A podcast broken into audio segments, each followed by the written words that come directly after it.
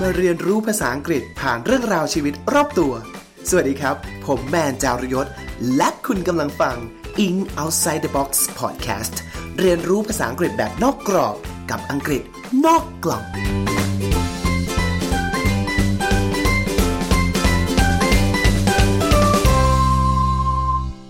สวัสดีครับ ขอต้อนรับทุกท่านนะฮะเข้าสู่รายการ In Outside the Box Podcast ภาษาอังกฤษนอกกล่องนะครับ รายการที่จะพาทุกท่านไปเรียนรู้ภาษาอังกฤษ ผ่านเรื่องราวชีวิตรอบตัวครับผมก่อนอื่นเลยฮะท่านผู้ฟังทุกคนครับ ต้องขอกล่าวคำว่า long time no see ไม่ได้เจอกันนานเลยนะครับ เพราะว่าผมหายไปไม่ได้ทำตอนใหม่ประมาณสัก 3-4 เดือนเลย ทีเดียวนะครับตอนสุดท้ายรู้สึกประมาณช่วงตุลานะครับผมแล้วตอนแรกผมสัญญากับท่านผู้ฟังเอาไว้ว่า จะทำเรื่องราวสรุปเป็นเกี่ยวกับเรื่องของเทพกรณำปรัมปรา กรีกโรมันมาให้ท่านผู้ฟังได้ฟังกัน แล้วก็หายไป แล้ววันนี้กลับมาทำไมมาพูดถึงอะไรเรื่องใหม่ แล้วทำไมไม่พูดเรื่องเทพนะฮะ ก็อยากจะบอกทุกคนว่า เดี๋ยวผมจะกลับมาลุยทำต่ออีกแน่นอนครับผม แต่ episode นี้ครับ เป็น episode ที่ผมอยากจะมาพูดคุยกับท่านผู้ฟังครับผม ผมเชื่อว่าท่านผู้ฟังทุกคนนะครับ คงมีคนที่เรารักและผูกพันมาก ๆ ในชีวิตนะครับ แล้วก็หลาย ๆ ท่านนะครับ คงจะได้เคยประสบพบเจอกับความสูญเสียในชีวิตนะครับ ผมช่วง2-3เดือนที่ผ่านมาเนี่ยนะครับที่ผมหายไปเนี่ยเป็นช่วงที่ คุณยายของผมป่วย แล้วก็เพิ่งเสียไปได้ไม่นานนะครับ ซึ่งเป็นคนที่ผมรักอย่างมากในชีวิตครับผมเพราะฉะนั้นผมเลยตั้งใจว่า episode เนี้ยผมอยากจะทำเพื่อเป็นการอุทิศให้คุณยายของผมนะครับเป็นการ restart ตัวผมเอง ก่อนจะเริ่มก้าวเดินต่อไปใน phase ใหม่ของชีวิตครับผมเพราะผมรู้สึกว่าการที่เราได้แบ่งปันเหมือนเราได้ถ่ายทอดออกไปแล้วนะเราอยากจะเก็บ episode นี้เป็นความทรงจำดีๆของคุณยายด้วย แล้วก็อยากจะหาคนที่ระบายเนอะแล้วมันทำให้รู้สึกว่า เราไม่ได้เป็นคนเดียวที่ประสบพบเจอกับความสูญเสียในโลกใบนี้ ยังมีเพื่อนร่วมโลกของเราอีกมากมาย ที่ต้องประสบพบเจอกับเหตุการณ์แบบเดียวกันครับ และแน่นอนครับ เมื่อมันเป็น English outside the box เราก็ต้องมาพูดคุยเกี่ยวกับคำศัพท์ภาษาอังกฤษเนอะไม่งั้นมันก็ไม่ได้นะ วันนี้ผมจะพาท่านผู้ฟังทุกท่านนะครับ มาพูดคุยเกี่ยวกับคำศัพท์เกี่ยวกับความเศร้านะครับซึ่งเป็นอารมณ์ที่สำคัญอารมณ์หนึ่งเลยนะ ที่เราหลีกเลี่ยงไม่ได้ในชีวิตนี้ครับ รวมถึงเราจะพูดคุยกับ five stages of grief ซึ่งเป็น ช่วงเวลา 5 ขั้นตอน ในความเศร้าสูญเสียที่เราต้องประสบพบเจอครับ จะมีอะไรบ้างนะ ในช่วงภาวะที่เราต้องเศร้าและสูญเสียเนี่ย เราต้องประสบพบเจอกับอารมณ์อะไรบ้าง เดี๋ยววันนี้เราไปพูดคุยกันครับ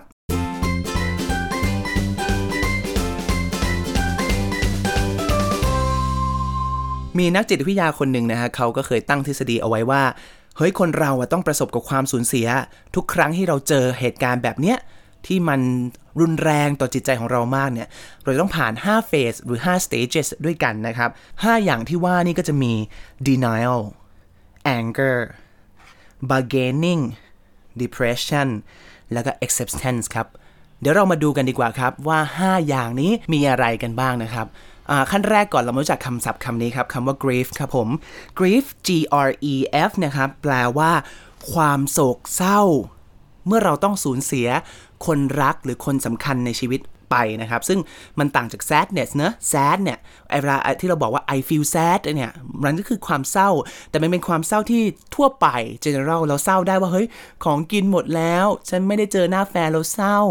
นะฮะหรือว่าแบบเราผิดหวังอะไรบางอย่างเนี่ยเราก็เรียกว่าเป็น sad sadness ได้นะครับ แต่ grief เนี่ยเป็นความหมายที่เฉพาะเจาะจงครับ เพราะมันหมายถึง a natural response to loss นะครับ คือเป็นสิ่งที่เราจะรู้สึกขึ้นมาเมื่อเราต้องสูญเสียครับ it's the emotional suffering you feel when something or someone you love is taken away เป็นความรู้สึกที่เราทรมานนะครับ ความรู้สึกเราทรมานมากเวลาที่ต้องสูญเสีย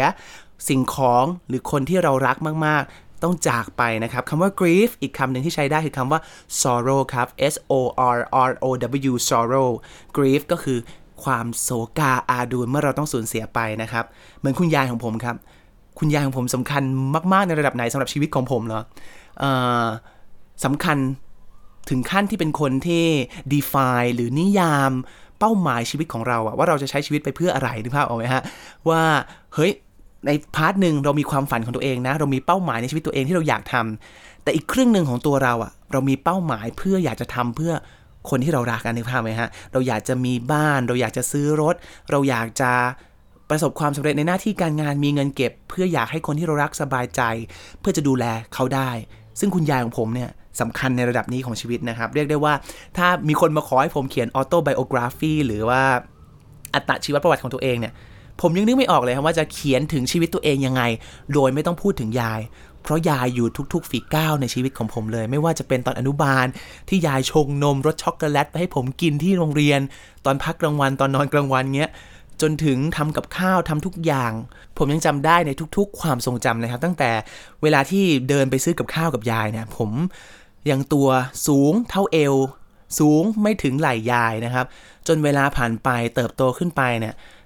ยายสูงแค่ไหล่ของผมแล้วนะฮะแล้วก็มา รับปริญญาด้วยกัน อยู่ในทุกๆ ช่วงความสำเร็จของชีวิตเลยครับผม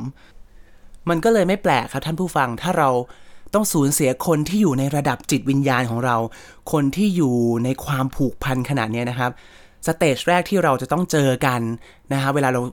ทราบข่าวความสูญเสีย หรือต้องประสบพบเจอกับเหตุการณ์แบบเนี้ยเขาเรียกว่า stage of denial ครับ D E N I A L denial แปลว่า การปฏิเสธ ยืนกรานว่ามันไม่จริงนะฮะเป็น verb นะครับ คือ d e n y deny แปลว่าปฏิเสธนะครับ reject ก็ได้นะ r e j e c t reject ก็แปลว่าปฏิเสธ ไม่จริง เฮ้ย มันไม่จริงนะฮะสามสี่เดือนก่อนนะครับผม คุณยายของผมเนี่ยไปตรวจรักษา ก็ได้ค้นพบว่าเป็นโรคมะเร็งเม็ดเลือดขาวแบบเฉียบพลันครับ เป็นลูคีเมียนั่นเองนะครับ ซึ่ง เป็นแบบเฉียบพลันด้วยนะ ต้องเล่าให้ฟังว่ามันจะมี 2 อย่างใช่ไหมครับมะเร็งเนี่ยมันจะเป็นแบบว่าเรื้อรังกับเฉียบพลัน เพราะฉะนั้นให้2ศัพท์คำนี้ก่อนครับคำว่าเฉียบพลันกับคำว่าเรื้อรังคำว่า acute ครับแปลว่าเฉียบพลัน A C U T E acute เป็น adjective ท่านผู้ฟังสามารถเอาไปวางไว้หน้าโรคต่างๆ ได้ มันก็จะเป็น acute disease คือโรคที่มันเกิดขึ้นแบบเฉียบพลันนะครับ อันนี้ก็เป็น acute leukemia acute leukemia นะครับ ก็คือโรคมะเร็งเม็ดเลือดขาวแบบเฉียบพลันนะครับ แต่ถ้าเกิดเขาจะบอกว่าเป็นโรคเรื้อรังเนี่ย จะเรียกว่า chronic disease ครับ C H R O N I C chronic disease แปลว่าเรื้อรังนะฮะ เพราะฉะนั้น chronic leukemia ก็คือโรคมะเร็งเม็ดเลือดขาวแบบเรื้อรัง ทีนี้แบบเรื้อรังมันก็คือมันจะเกิดขึ้นตรวจเจอปุ๊บ แล้วมันก็จะเป็นอาจจะกินเวลาสักสปี 3 ปีไปเรื่อยๆ คือ มันต้องอยู่กับมันนานมาก แต่นขณะที่คือถ้าเป็นแบบเฉียบพลันเนี่ย คือคุณเพิ่งตรวจเจอ ตรวจเจอวันนี้ปุ๊บ คุณมีเวลาอาจจะเหลือแค่ประมาณ 2-3 เดือนอะไรอย่างเงี้ยนะฮะ ซึ่งของคุณยายเนี่ยเป็นแบบเฉียบพลันครับ นั่นหมายความว่าคุณยายมีชีวิตที่แข็งแรงดูสุขภาพดีแข็งแรงดู ไม่น่าจะเป็นอะไร เราไม่ได้เป็นห่วงอะไรเราใช้ชีวิตมาเรื่อยๆใช่ไหมครับจนกระทั่งวันหนึ่งสามารถปรับปรับไปได้ในเวลา 2-3 เดือนเลย ดังนั้นมันอาจจะไม่แปลกนะครับ ถ้าเกิดท่านผู้ฟังได้พบกับข่าวร้าย ความสูญเสียแบบนี้แล้วมันจะต้องรู้สึกถึงการ deny reality นะครับการปฏิเสธความจริงว่ามันเฮ้ยมันไม่จริงอะ่ะผมก็รู้สึกแบบนั้นนะครับต้องเป็นข่าวแรกว่าแบบเฮ้ยไม่จริง หมอต้องตรวจผิด หมอประเมินผิดนะ ไม่น่าจะสองสาเดือนหรอกมั้งน่าจะ 6 เดือน บางคนเล่าให้เราฟังว่าแบบ เฮ้ย คุณยายเขารู้ว่าเป็นมะเร็ง แต่ก็อยู่ได้ต่อเป็น 2 ปี 3 ปี 5 ปี 6 ปีอะไรเงี้ย เราก็จะมีสาเขาเรียกอะไรสภาพหรือ phase แห่งการปฏิเสธความจริงอย่างนี้จริงๆนะฮะนึกภาพออกไหมว่าผมใช้ชีวิตกับคุณยายมาตลอดคุณยายดูแข็งแรงมาตลอดแต่วันหนึ่งคุณยายมาตรวจเป็นโรคลูคีเมีย ซึ่งเฮ้ยลูคีเมียแกฉันเจอแต่ในซีรีส์เกาหลีที่นางเอกเป็นแบบสกินซอกค่ะ ฉันเป็นลูคีเมียค่ะนึกภาพไหมฮะ เราก็แบบว่าเจอแต่ในซีรีส์เกาหลีอะแต่นี่คือแบบ เฮ้ยมันเกิดขึ้นกับคุณยายของเราในชีวิตจริงอะเราก็จะเกิดความรู้สึกนี้ตลอดเวลา เฮ้ยมันไม่จริงเว้ย มันไม่จริง มันไม่จริง ตอนผมรู้ข่าวครั้งแรกคือผมก็แบบรู้สึกเขาเรียกว่านิ่งไปเลยอะมันไม่รู้สึกอะไรเลยนะครับ มันนิ่งมากเลยนะ จนกระทั่งแบบว่าหลังจากเข้าไปพบหมอคุยกับพี่ชาย หรือไปเจอคุณยายเสร็จเรียบร้อยแล้วเนี่ยกำลังจะกลับบ้าน พอปิดประตูเข้ามาอยู่คนเดียวปุ๊บเหมือนท่านผู้ฟังนึกออกไหมคือมันร้องไห้แบบ ชีวิตนี้เกิดมา 30 ปี ไม่เคยร้องไห้แบบนี้มาก่อนอะ่ะ มันร้องไห้แบบหยุดไม่ได้ร้องไห้แบบหน้าตาน่าเกลียดนึกภาพไหมร้องไห้แบบเงแบบแบบไม่รู้จะอธิบายไงแต่มันหนักมากที่สุดชีวิตนี้ไม่เคย 30 ปีเนี่ยไม่เคยร้องไห้หนักเท่านี้มาก่อนเลย นั่นก็เป็นสภาวะที่เราแบบเฮ้ยมันไม่จริง มันคือในซีรีส์เกาหลีเว้ยมันไม่ใช่ชีวิตจริงทำไมต้องเป็นเราวะเมื่อเราปฏิเสธได้สักพักแล้วก็ค้นพบว่า เฮ้ย มันเป็นเรื่องจริงว่ะเขาจะเข้าสู่อีกหนึ่ง stage ครับที่เป็น stage ต่อมาของ grief ก็คือ stage of anger ครับ stage of anger ก็คือความโกรธใช่ไหมครับ A N G E R anger เป็นคำนามของ angry นะครับ angry เป็น adjective I am angry นะฮะ แต่ anger เป็นคำนามครับผม มันก็จะเป็นความรู้สึกแบบนี้จริงๆนะ เราโกรธเราโกรธอะไรก็ไม่รู้อะเราโกรธชีวิตหรอว่าทำไมเป็นแบบนี้บางทีเรารู้สึกพานด้วยนะ เราเลื่อนเฟซอยู่เล่นเฟซอยู่เห็นแบบเพื่อนอัพรูปอ่าอากงอาม่าคุณตาคุณย่าคุณยายของเขาเนี่ยบางคนแบบครบรอบ 90 ครบรอบ 95 เราก็รู้สึกโกรธนะรู้สึกเรารู้สึกพานไปด้วยว่าแบบเฮ้ย แล้วทำไมคุณเราคุณยายของเราอยู่แบบนั้นไม่ได้วะคุณยายจะอยู่ยาวแบบ 90อะไรอย่างนี้ไม่ได้เลยเหรอ คือเราก็โมโหไปนะ คือตอนนั้นเราก็รู้สึกพานเลยว่า เฮ้ย ทำไมคนอื่นเขาอยู่ได้คุณยายเราก็น่าต้องอยู่ได้สิสักเก้าสิบเก้าสิบห้าเงี้ยเราจะดีใจมากเลยนะ เราจะแบบหืมเพราะคุณยายตอนอายุ 83 ใช่ไหมครับ ก็ถือว่าหูตั้ง 10 ปีเนี่ยคุณยายจะอยู่กับเราไปต่อได้อีกนานๆเลย มันเต็มไปด้วยความโกรธเต็มไปด้วยความพานคนอื่นไปหมดเลย จนกระทั่งช่วงโค้งสุดท้ายใช่ไหมครับ ที่คุณยายจะป่วยหนักๆหน่อยเนี่ย ช่วงโรคมะเร็งมันก็อย่างนี้นะจริง ๆ พูดถึงก็เป็นโชคดีเหมือนกันนะครับ เพราะว่าด้วยความที่มันเป็น acute leukemia นี่ยครับมันก็เลยประสบพบเจอกับความ เจ็บปวดจากโรคมะเร็งเนี่ยไม่นานมากนักแค่ช่วงประมาณเดือนท้ายๆ ก่อนที่จะเสียนั่นเองนะครับ ช่วงที่คุณยายเจ็บมากนะครับ ร่างกายอวัยวะภายในมันเริ่มไปทีละส่วนใช่ไหมคุณยายก็จะพูดว่า โอ้ไม่อยากอยู่แล้ว ไม่อยากอยู่แล้วอะไรแบบนี้ใช่ไหมครับ ผมวินาทีนั้นผมรู้สึกเลยว่า ภาพเขาเรียกว่าภาพในอดีตของคุณยายมัน flash before my eyes flash before my eyes ก็คือมันแวบเข้ามา ต่อหน้าเราเลยนะครับ แม้ว่ามันจะเป็นชีวิตของคุณยายไม่ใช่ชีวิตของเราเนอะแต่ว่าตลอดเวลาที่เราโตมาเงี้ยคุณยายจะชอบเล่าเรื่องราวในวัยเด็กให้มาว่า ตอนเด็กคุณยายต้องพบกับอะไรบ้างต้องลำบากแค่ไหนต้องไม่มีเงินเดินทางเป็นหลายๆสิบโลจากบ้านเพื่อไปโรงเรียนอะไรเงี้ยเราเห็นภาพนั้นอะแวบขึ้นมาในหัวเลย จนกระทั่งช่วงชีวิตที่เราอยู่กับยายมาเงี้ยเราก็เลยรู้สึกว่าอ๋อเออ คนคนเรามันใช้ชีวิตมา 80 กว่าปีแล้วนะก็คงจะอิ่มแล้วล่ะ ก็คงไม่มีอะไรเป็นห่วงแล้วล่ะ มันเหลือแค่เราแล้วล่ะที่เราจะพร้อมยอมรับความจริงแค่ไหน พร้อมปล่อยมือเขาไปแล้วหรือยัง ซึ่งเราก็ต้องควรพร้อมปล่อยแล้วล่ะเพราะว่าเจ้าของชีวิตเขายังรู้สึกว่าเขาอิ่มเขาเพียงพอแล้ว เราก็ต้องทำใจตัวเองให้พร้อมแล้วล่ะนะครับ ได้เห็นเขาไปอยู่ในที่ที่สบายกว่าอาการเจ็บปวดทางร่างกายตอนนี้นะครับผม และนั่นก็เลยทำให้เราผ่านช่วงเวลาแห่ง stage of anger ที่เราฟาดงวงฟาดงา กับทุกๆอย่างของชีวิตว่า เฮ้ย มันทำไมต้องเป็นเราวะ เฮ้ยทำไมคนอื่นเขายังอยู่ได้ทำไม ทำไมต้องเป็นเราอะไรเงี้ยนี่คือเป็นสเตจที่เขาเรียกว่าสเตจ of anger ครับท่านผู้ฟังครับนำมาสู่ stage ที่3ครับท่านผู้ฟัง มันจะมีช่วงที่คุณยายเนี่ย เจ็บปวดใช่ไหมแล้วก็เป็นช่วงที่แบบพอไปให้เลือด ให้เกล็ดเลือดต่างๆ มันก็จะดีขึ้น อาการจะดีขึ้นอย่างผิดหูผิดตา กลับมามีเรี่ยวมีแรง กลับมาใช้เวลาร่วมกันกับเรากินข้าวด้วยกันได้เหมือนเดิมปกติเลยครับ มันก็เลยนำมาสู่ stage นี้ครับเขาเรียกว่า stage of bargaining ครับผม B A R G A N B A R G A I N I N G ครับ bargaining ครับแปลว่าการต่อรองเหมือนเวลาเราไปซื้อของนะแบบ 50 ลดเหลือ 20 ได้ไหมพี่นะฮะก็เป็นการ bargain ราคากันไปเพราะฉะนั้นช่วงนี้เป็นช่วงที่เราจะทำทุกวิถีทางครับ มันเป็น third stage ที่ involves the hope that the individual can avoid a cause of grief เป็นช่วงที่เราหวังว่าเฮ้ยมันอาจจะดีขึ้นทุกๆ อย่างมันอาจจะดีขึ้นว่ะ เป็นช่วงที่เราสามารถหลีกเลี่ยง หนีความเศร้าความเจ็บปวดความโศกาอาดูนี้ได้นะครับ ซึ่งเป็นอย่างนั้นจริงครับผมนี่แบบว่าสวดมนต์ทุกวันเลยนะจากที่แบบว่าชีวิตนี้ซึ่งก็ไม่เคยได้เข้าวัดสวดมนต์นะแต่ว่าพอเกิดอะไรอย่างนี้ปุ๊บก็กลายเป็นพุทธศาสนิกชนที่ดีขึ้นมาทันทีเลยนะฮะก็สวดมนต์เข้าแบบว่าทำบุญตักบาตรอธิษฐานจิต นั่งสมาธิต่างๆนะใครบอกมาเราก็อธิษฐานหมดเลยนะฮะทำทุกอย่างเลยนะครับตัวเราลืมไปว่าอีคนที่เรากำลังบาร์เก้นอยู่ด้วยเนี่ยไอคนที่เรากำลังต่อรองเจรจาอยู่กับเขาเนี่ย มันคือธรรมชาติครับ มันคือความจริงของชีวิตมันคือสัจธรรมอะที่เราต่างหลีกหนีไม่พ้น ต่อให้เราวิ่งไปอธิษฐานที่ไหนก็ตาม เราไม่สามารถเอาชนะความตายอันเป็นสัจธรรมของชีวิตได้ วินาวินาทีนั้นมันก็เลยรู้สึกว่า เออ เราทำเลยเราบาเกนเต็มที่เลย แต่ว่าสุดท้ายแล้วความจริงก็คือความจริง สิ่งที่เราต้องเตรียมตัวคือทำใจเตรียมตัวยอมรับมัน เมื่อเรารู้สึกแบบนี้ครับท่านผู้ฟัง มันจะเข้ามาสู่ stage ที่ว่าเขาบอกว่ามันจะมี stage หนึ่งเขาเรียกว่า stage of depression ครับ depression หลาย ๆ คนยุคนี้น่าจะคุ้นเคยคำนี้นะครับ depression ครับ d e p r e s s i o n depression แปลว่าอาการซึมเศร้านั่นเองครับ ความรู้สึกซึมเศร้า เฉยเมยเบื่อหน่าย นิ่งงันกับชีวิตนะครับ เวลาเขาพูดว่าฉันซึมเศร้าเนี่ยก็คือ I am depressed I am depressed ก็คือ depressed เติม ed ด้วยนะ I am depressed ฉะนั้นช่วงนี้เป็นช่วงที่เราเป็น depression ครับเขาบอกว่า in this state เนี่ยช่วงเนี้ยจะเป็นที่ individual may become silenced refuse visitors and spend much of the time mournful ครับก็เป็นช่วงที่เราเนี่ยจะเงียบจะปฏิเสธไม่พบไม่เจอใคร และเป็นช่วงที่เราทุ่มเทเวลาให้กับการเศร้าโศก โศกาไว้อะไรนะครับคำนี้ครับ M O U R N F U L ครับ mournful แปลว่า ไว้อะไร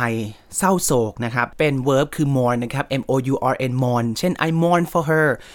I mourn for her loss ก็คือฉันเนี่ยแสดงความอาลัยกับความสูญเสียของเธอ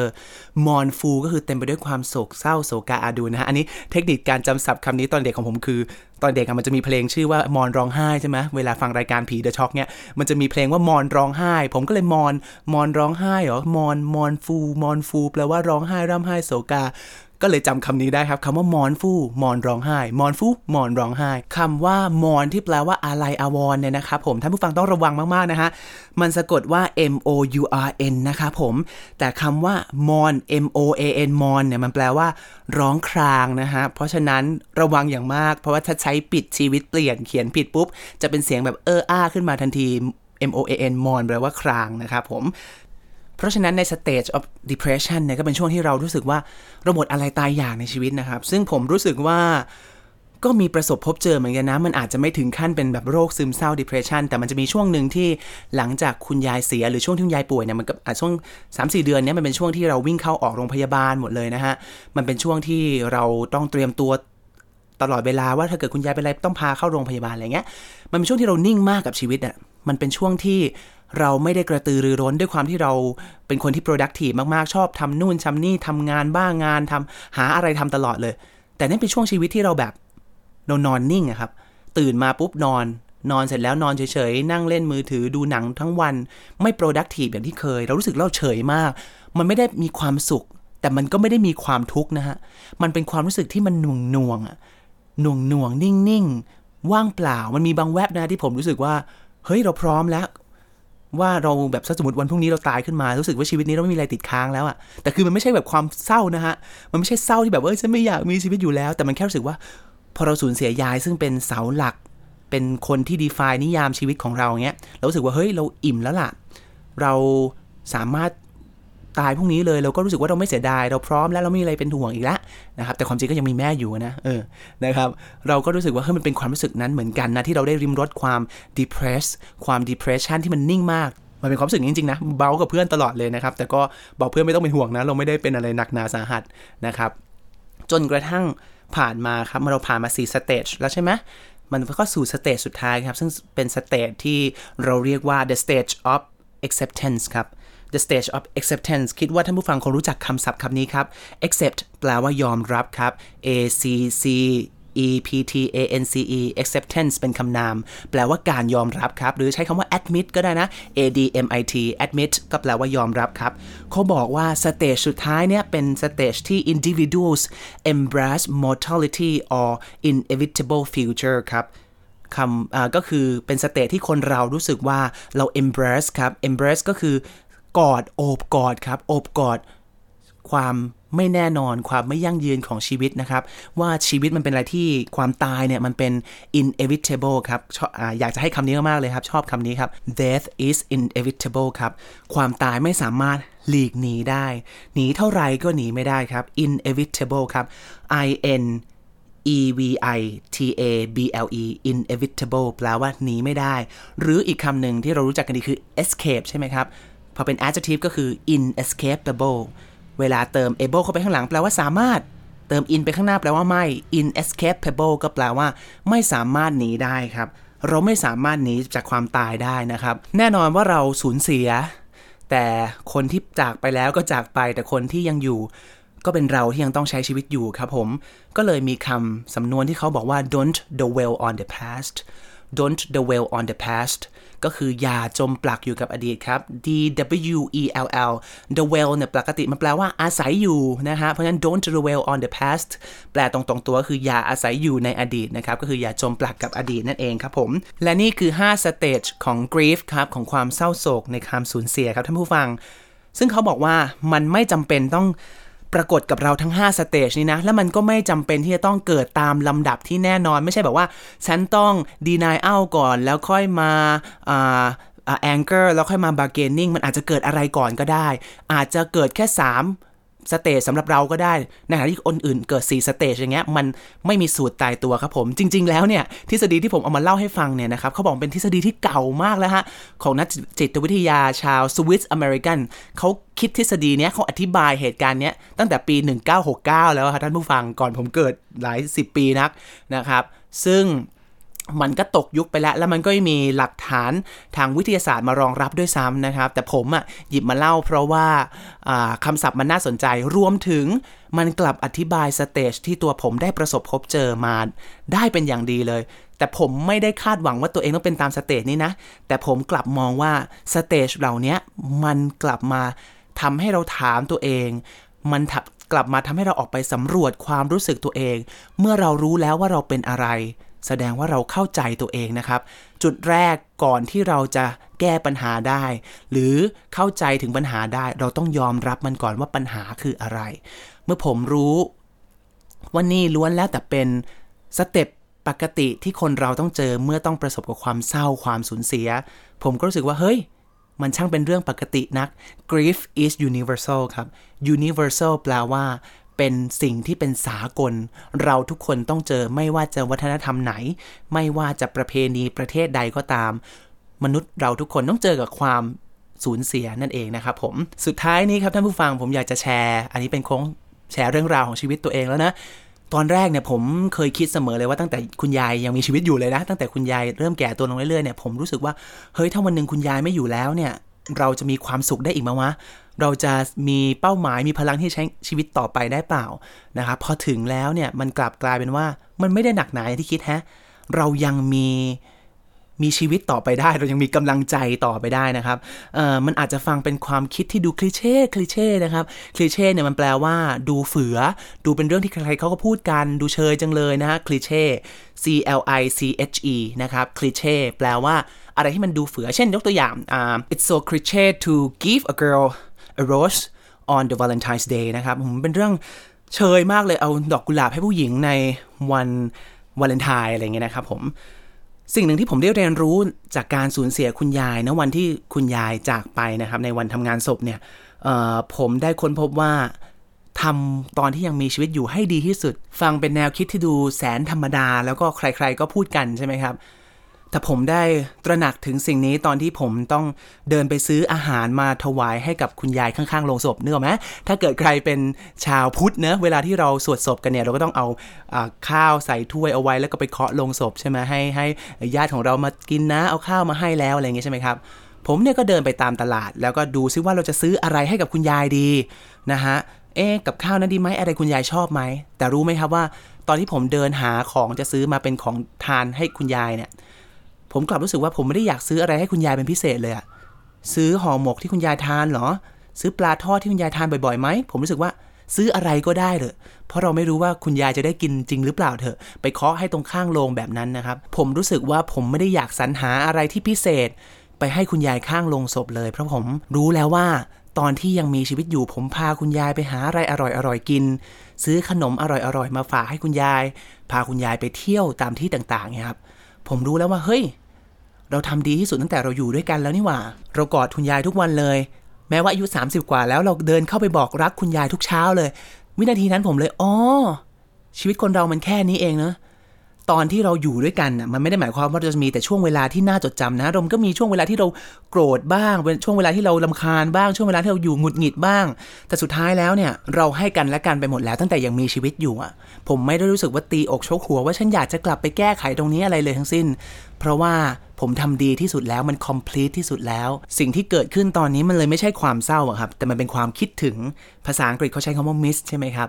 miss ที่ท่านผู้ฟังรู้จักเนี่ยมันเป็นได้2อย่างใช่ไหม m i s s miss แปลว่าคิดถึงก็ได้ หรือ miss แปลว่า หายขาดหาย เช่น something is missing something is missing ก็คือเอเฮ้ยมีอะไรบางอย่างหายไปว่ะก็เพราะมันหายไปจากชีวิตเราครับ เราเลยรู้สึกคิดถึงมันก็เหมือนกันครับ ผมไม่ได้เศร้าเสียดายอะไร แต่ผมแค่คิดถึงคนคนหนึ่งที่เคยอยู่ในชีวิตของเราแล้ววันหนึ่งเขาหายไปครับผม ผมเคยรู้สึกว่าเฮ้ย เราจะยังกล้ามีความรักอีกไหม